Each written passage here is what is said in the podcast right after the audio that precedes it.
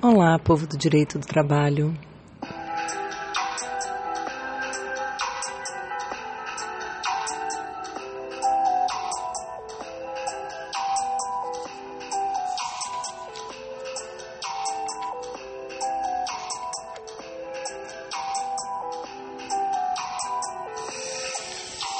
Bem-vindas, bem-vindos, bem-vindes a mais um episódio dos Drops de Direito do Trabalho.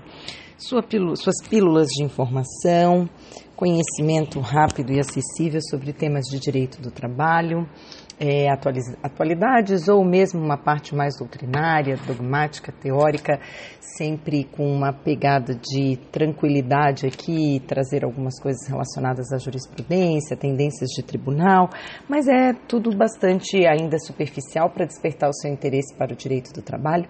E quem sabe você venha ser minha aluna, meu aluno em algum dos cursos, se interesse por isso nós temos alguns cursos gravados lá na plataforma da Hotmart, disponibilizados. O curso de audiência trabalhista, que é o campeão dos cursos, é o meu curso de entrada, o curso com valor mais acessível, de técnicas para a é prática trabalhista mesmo de audiência, um curso intensivo que tem técnicas de conciliação, técnicas de instrução. É realmente o curso que eu tenho muito carinho porque todo mundo que faz gosta bastante, então eu fico muito feliz e diz respeito à nossa prática do dia a dia. Então, para quem faz audiência é, ou pretende fazer audiência, o curso realmente pode ser bastante útil e tem esse jeito mais informal e bastante direto de apresentar o conteúdo com uma linguagem fácil e acessível. E eu acho importante mencionar que tem isso porque o ano está acabando. Estamos encerrando, vamos para o último mês de 2021, que não foi o ano em que a pandemia acabou, mas é, já temos tanta gente vacinada, a situação felizmente muito melhor, apesar de tantas perdas, de tantas vidas, e tantas sequelas e tantas famílias desfeitas por causa dessa porcaria dessa doença. E nós esperamos que realmente a gente só caminhe para o melhor. Inclusive, hora de dar aquela olhadinha naquelas promessas de ano novo que vocês fizeram lá no começo do ano, né? Ou no final do ano passado, para ver o que, que aconteceu, o que, que foi feito. Eu, eu agora sempre penso assim, que depois que eu fiz para 2020 e aí veio a pandemia e eu recalculei completamente a rota, e eu, apesar de tudo, fiz coisas incríveis, é, principalmente do ponto de vista profissional, que não estavam no programa e eu reaprendi alguma, tive que reaprender sobre alguns temas e aprender coisas novas mesmo, colocar cursos online no ar. Eu vejo como a gente faz projetos, mas aí de vez em quando muda tudo. Então, de repente, você não fez tudo que você tinha programado, como normalmente a gente não faz tudo, mas você pode ter feito coisas diferentes. Então, seja generosa, seja generoso com você e em vez de procurar aquilo que não foi feito daquela lista, veja o que foi feito fora daquela lista e que te deu muita, muita satisfação. Bom, gente, nós ainda estamos falando sobre extinção do contrato de trabalho e eu hoje vou falar sobre o aviso prévio, pelo menos uma parte dele, mas é, talvez a gente já fale sobre tudo. É, sobre força maior, uma das, das possibilidades de extinção do contrato de trabalho, que na verdade é uma despedida sem justa causa, né? Só que tem a força maior ali. Eu já falei tantas vezes nos episódios que tratam de Covid, da legislação de Covid, que eu não vejo muita necessidade, inclusive em relação a factum príncipes. Então, é, voltem algumas casas, né? Quem ainda precisa ouvir sobre isso, é, quem ainda está usando a alegação ou quem recebe essa alegação vinda por parte da empresa de força maior, dá uma escutada em outros episódios, principalmente os que tratam das medidas provisórias, mais especificamente a MP 927. Depois a Lei 14.020, os episódios sobre a Lei 14.020, que tratam de factum príncipes também. Também escrevi sobre isso, tem no site www.evoluindodireitodotrabalho.com, no blog também tem sobre isso, tá? Então, vamos falar do aviso prévio. O aviso prévio, gente, tem a sua origem, a sua ideia no princípio da continuidade das relações de emprego. Então, em princípio, as relações de emprego vão perdurar no tempo e são contratos de trato sucessivo, ou seja, são contratos em regra por prazo indeterminado, seja esse prazo indeterminado de curta duração ou de longa duração. Então, claro, por questões de segurança jurídica, né, é, existe a previsão, como se a gente pensasse em qualquer contrato de prestação de serviços de trato sucessivo que não tem prazo determinado. Não tendo prazo determinado, sendo por prazo indeterminado, é de bom tom né, que a parte interessada em é, resilir o contrato de trabalho o faça mediante uma comunicação com um prazo para outra parte, para outra parte se organizar, contratar outra pessoa, se tiver algum pagamento para fazer para que ela possa tomar, tomar as providências e fazer caixa para fazer esse pagamento, finalizar o serviço de uma outra forma. Então, é, isso acontece em qualquer contra, contrato de corretagem, em contrato com representante comercial, contratos com prazo indeterminado de prestação de serviços em geral, já tem essa previsão da necessidade de uma comunicação com alguma antecedência da intenção de resolver o contrato, de resilir o contrato. E no contrato de trabalho, isso é bastante importante, principalmente porque o trabalhador vai ficar sem emprego a partir do momento em que o, o empregador decide despedi-lo. Então, com essa dispensa que o trabalhador, que o empregador vai fazer do, do empregado, ele se vê sem o emprego e justamente por isso a questão do aviso é necessária para que ele tenha tempo para se preparar e para procurar um novo posto de trabalho. De outro lado, também por parte do empregador, é, ele conta com aquela prestação de serviços do trabalhador. Então, se ele não quer mais prestar os serviços, ele deve também comunicar para que a empresa possa se preparar e procurar outra pessoa para que faça a mesma atividade ou faça algum remanejamento, enfim. Isso faz parte da segurança nas relações contratuais. Dito isso, a gente presume então que o aviso prévio só é devido nos contratos por prazo indeterminado. A exceção é aquela tal cláusula assecuratória de rescisão recíproca dos, dos contratos por prazo, de, por prazo determinado, que tem o tratamento de contrato por prazo indeterminado. O contrato por prazo determinado, como ele já tem uma data para acabar, não faz sentido você dar um aviso, porque todo mundo já sabe quando ele acabar.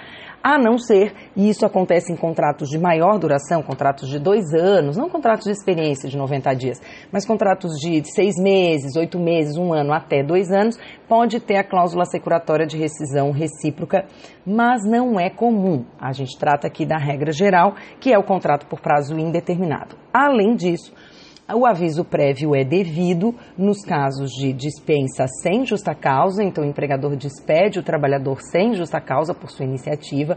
O trabalhador que pede demissão também tem que conceder o aviso prévio, é, preferencialmente trabalhando, como nós vamos ver.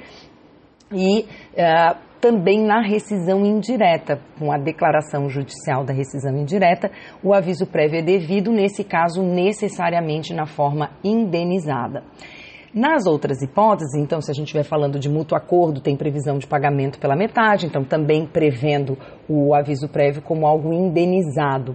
Isso já é uma, um desvirtuamento um pouco do, do Instituto, mas é importante que, que exista, porque a ideia do aviso prévio é você vai trabalhar mais esse tempo, ou, ou eu, trabalhador, pedindo demissão, vou trabalhar mais esse tempo, depois eu não venho mais. Então, ó, fica aí avisado você que nos próximos 30 dias eu estou trabalhando, mas depois eu vou embora.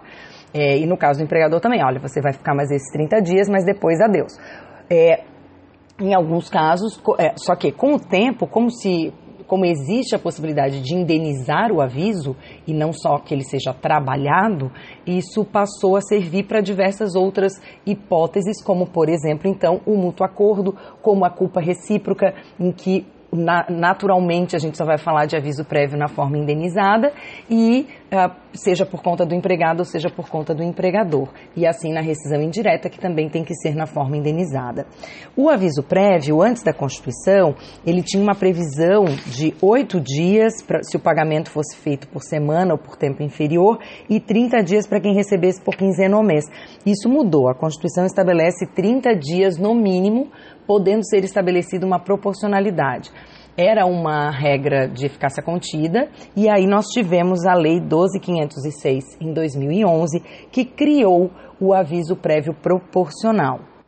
O aviso prévio integra o contrato de trabalho, né? então o tempo trabalhado integra, e também o aviso prévio indenizado integra o contrato de trabalho. Então, quando é feita a anotação na carteira de trabalho, ela é feita com a chamada projeção do aviso prévio. Então, se o aviso prévio foi indenizado de 30 dias, a anotação na carteira é dos 30 dias seguintes, ainda que esse aviso tenha sido indenizado e não trabalhado. Tá?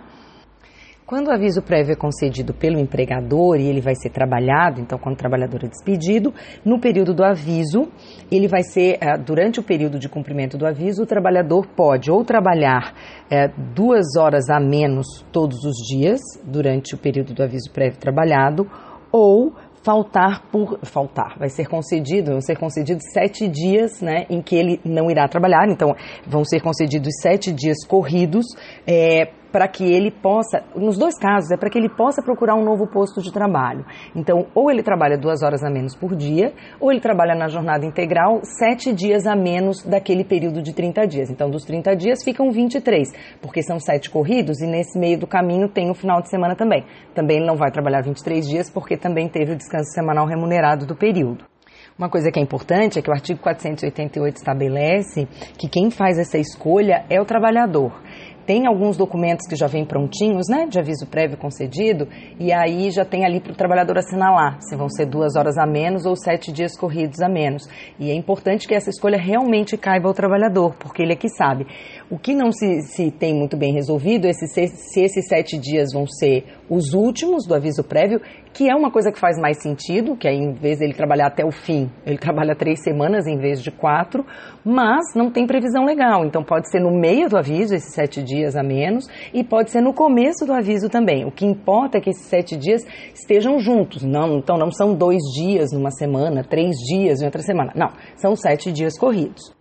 Se o empregador despede e não fala nada sobre cumprimento de aviso e afasta no mesmo dia, a gente vai entender que esse aviso prévio é indenizado, ainda que não esteja exatamente previsto, porque o trabalhador está pronto para trabalhar. Né? Muito cuidado aqui quando o empregador diz assim: ah, eu vou te despedir, o teu, cumpre o aviso em casa. Não existe cumprir o aviso em casa ou o aviso prévio é trabalhado nessas condições de duas horas a menos ou sete dias a menos, ou o aviso prévio é indenizado. O trabalhador que fica em casa à disposição é como se ele estivesse cumprindo, como se não tivesse nada.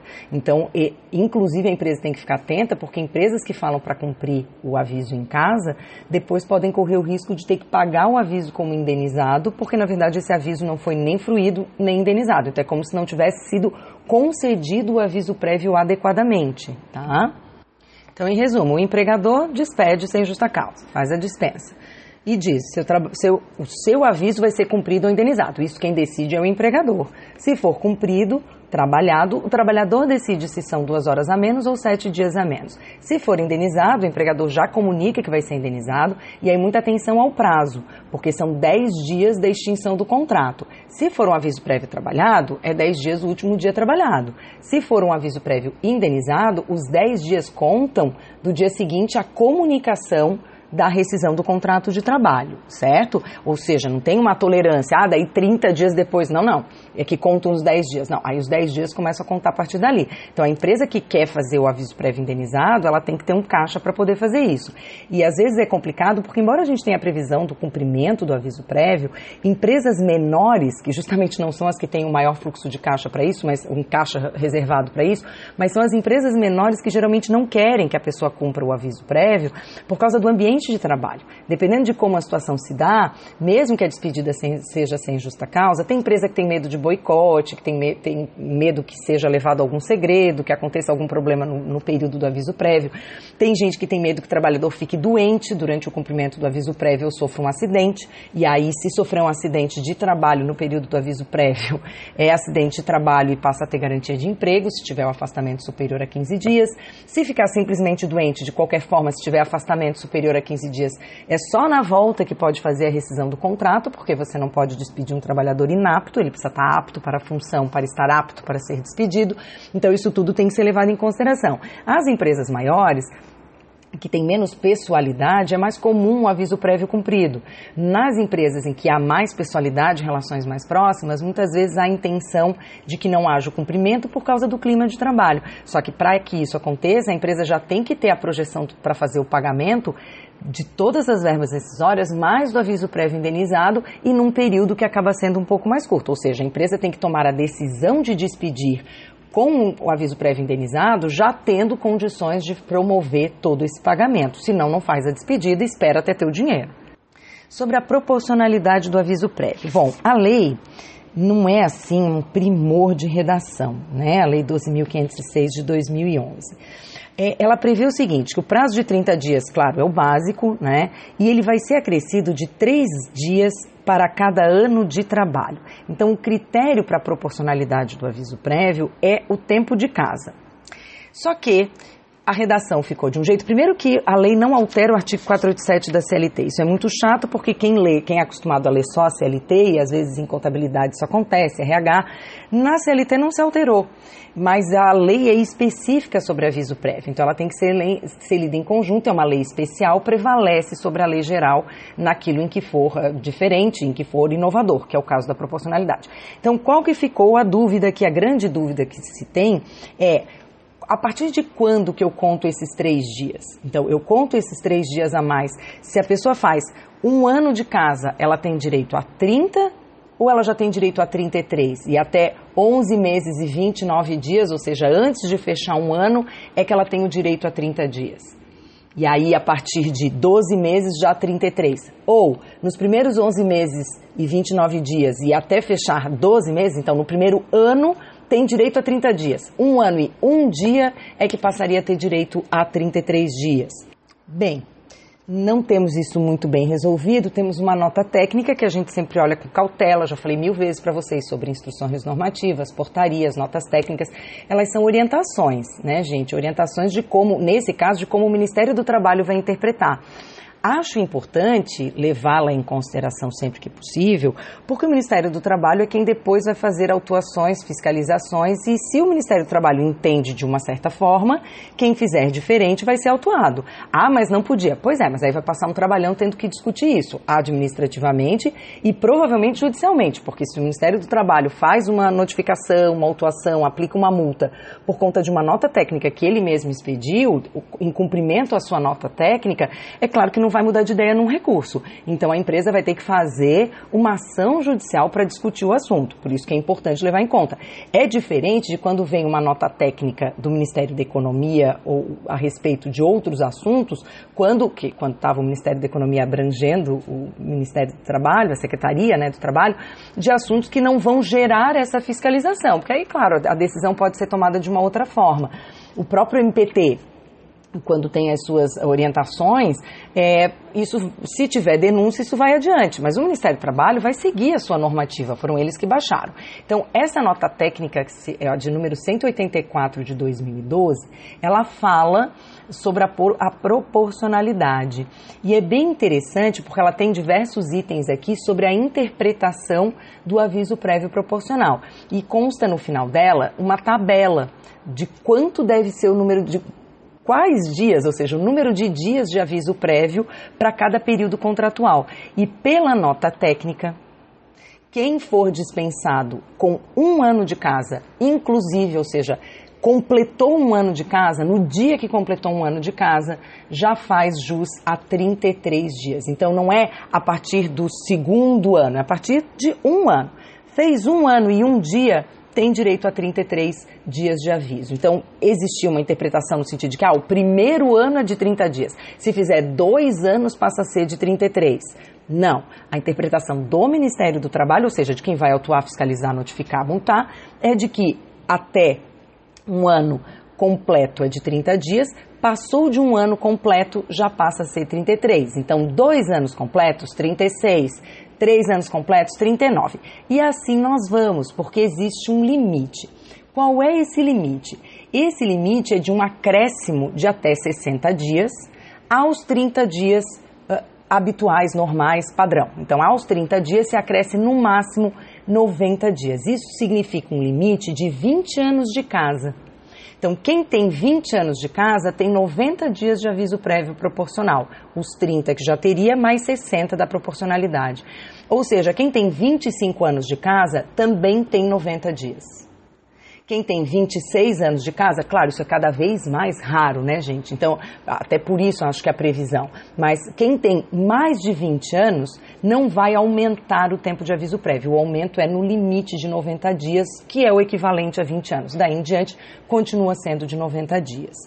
Outro item interessante, na linha do que a doutrina já vinha dizendo desde o começo, é que a proporcionalidade do aviso prévio é para ser aplicada em benefício do trabalhador. O aviso prévio é considerado, pode ver que está no artigo 7, um direito do trabalhador, para que ele não se veja com uma mão na frente e outra atrás com a comunicação da despedida sem justa causa, para que ele tenha um tempo para se preparar para isso e procurar um posto de trabalho. Claro que existe também a obrigação do trabalhador de conceder o aviso prévio para o empregador, mas pelo princípio da alteridade, quem corre o risco do empreendimento é o empregador de qualquer forma. Então aqui o aviso prévio ele tem que ser encarado proporcional como um direito do trabalhador. Isso significa que a partir desses 33 dias, tá, apenas 30 dias podem ser trabalhados. Então, o prazo de aviso prévio trabalhado continua sendo de 30 dias o excedente a 30 dias necessariamente tem que ser indenizado. Então, aviso prévio de 60 dias vai ter, se a empresa quiser, 30 dias trabalhados, 30 dias indenizados. 45 dias, 30 dias trabalhados, 15 dias indenizados.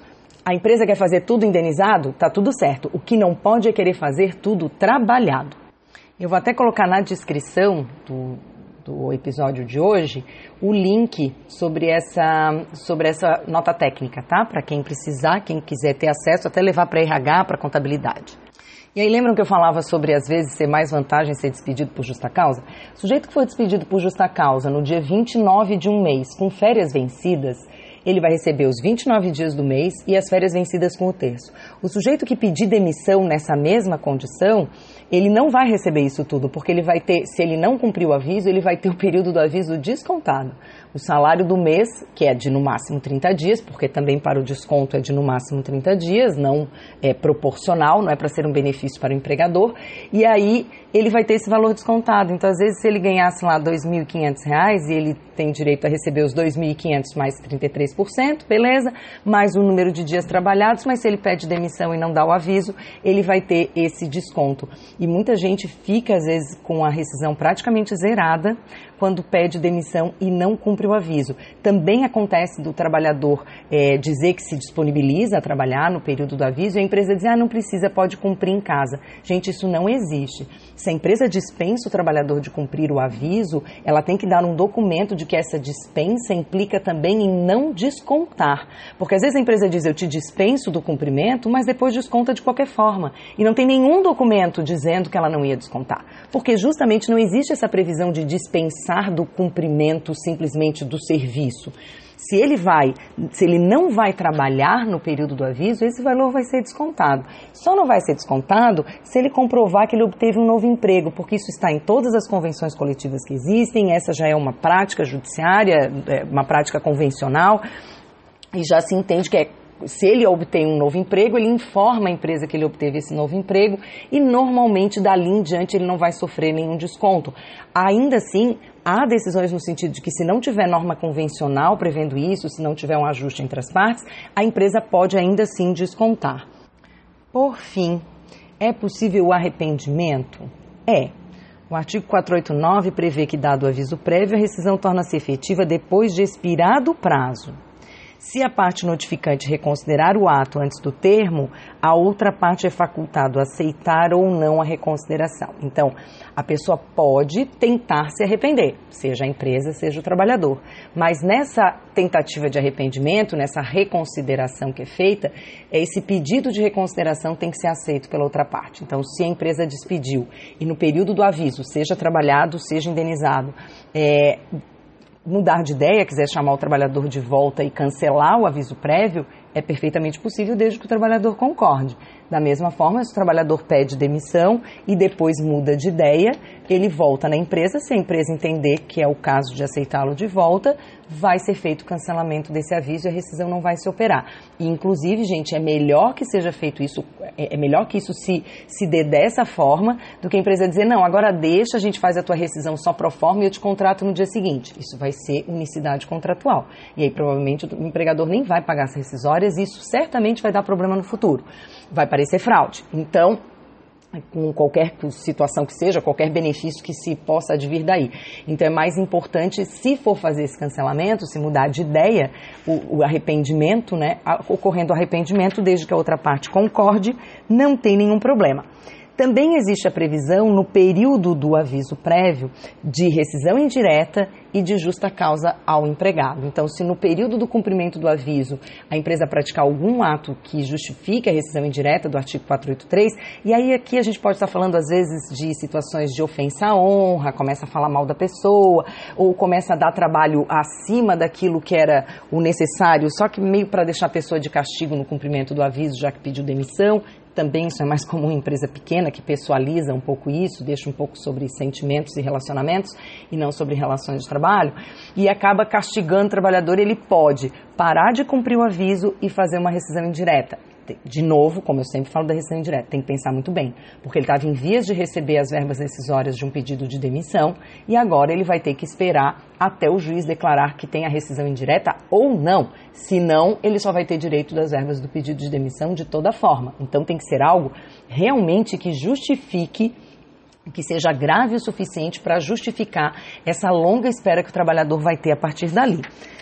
Da mesma forma, mas numa situação mais vantajosa, se o trabalhador, durante o aviso prévio, praticar uma falta grave a ponto de gerar a despedida, o artigo 491 prevê a perda do direito ao restante do aviso. Então, se ele está trabalhando e no 15º dia ele pratica falta grave que justifica a despedida, serão pagos aqueles dias trabalhados, porque como em qualquer justa causa, são pagos os dias trabalhados, mas não serão pagos os dias remanescentes. Claro que isso no aviso indenizado sempre fica mais complicado de fazer a relação, porque o que, que acontece no aviso indenizado? Dez dias depois da comunicação vai ser feita a rescisão, só que com aquela projeção para 30 dias. E aí, se dali em diante o trabalhador fizer alguma coisa, é, isso aí já era, não tem como. Ah, começa a falar mal da empresa, porque não vai ser no trabalho, né? Mas digamos uma agressão ao dono da empresa, agressão física ao dono da empresa não precisa ser no ambiente de trabalho. E está no aviso prévio indenizado.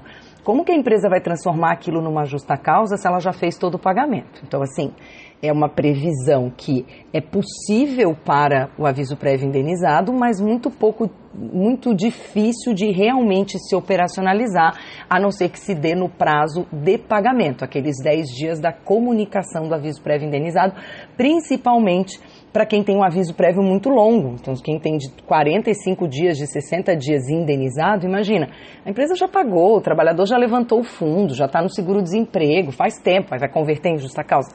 Nem consegue fazer isso no meio social, porque já fez a comunicação, então, essa também é uma outra questão. Hoje em dia, com o e-social, eu, as pessoas têm me relatado que depois que é feita a comunicação da forma de rescisão, a empresa não consegue mais alterar. Então, se já está lá como despedida sem justa causa e já finalizou a situação, que vai ser com o pagamento das verbas, é, não tem como alterar também. Então, operacionalmente, é muito difícil. Só se a empresa realmente quiser ajuizar uma ação é, para pedir perdas e danos em relação a isso. Mas para fazer a conversão, eu acho muito pouco viável. Essa previsão, tanto do 490 quanto do 491, elas são para quem está cumprindo o aviso prévio, trabalhando durante o período do aviso. Feito, encerrado nossa parte de aviso prévio, inclusive eu considero com esse episódio encerrado o assunto extinção do contrato de trabalho, tá, gente? Falamos da parte geral, falamos de verbas devidas nas hipóteses, falamos das hipóteses de justa, justa causa para o 482 e de rescisão indireta do 483, falamos de culpa recíproca, falamos de tudo, de mútuo acordo, falamos de todas as opções e agora falamos do aviso prévio.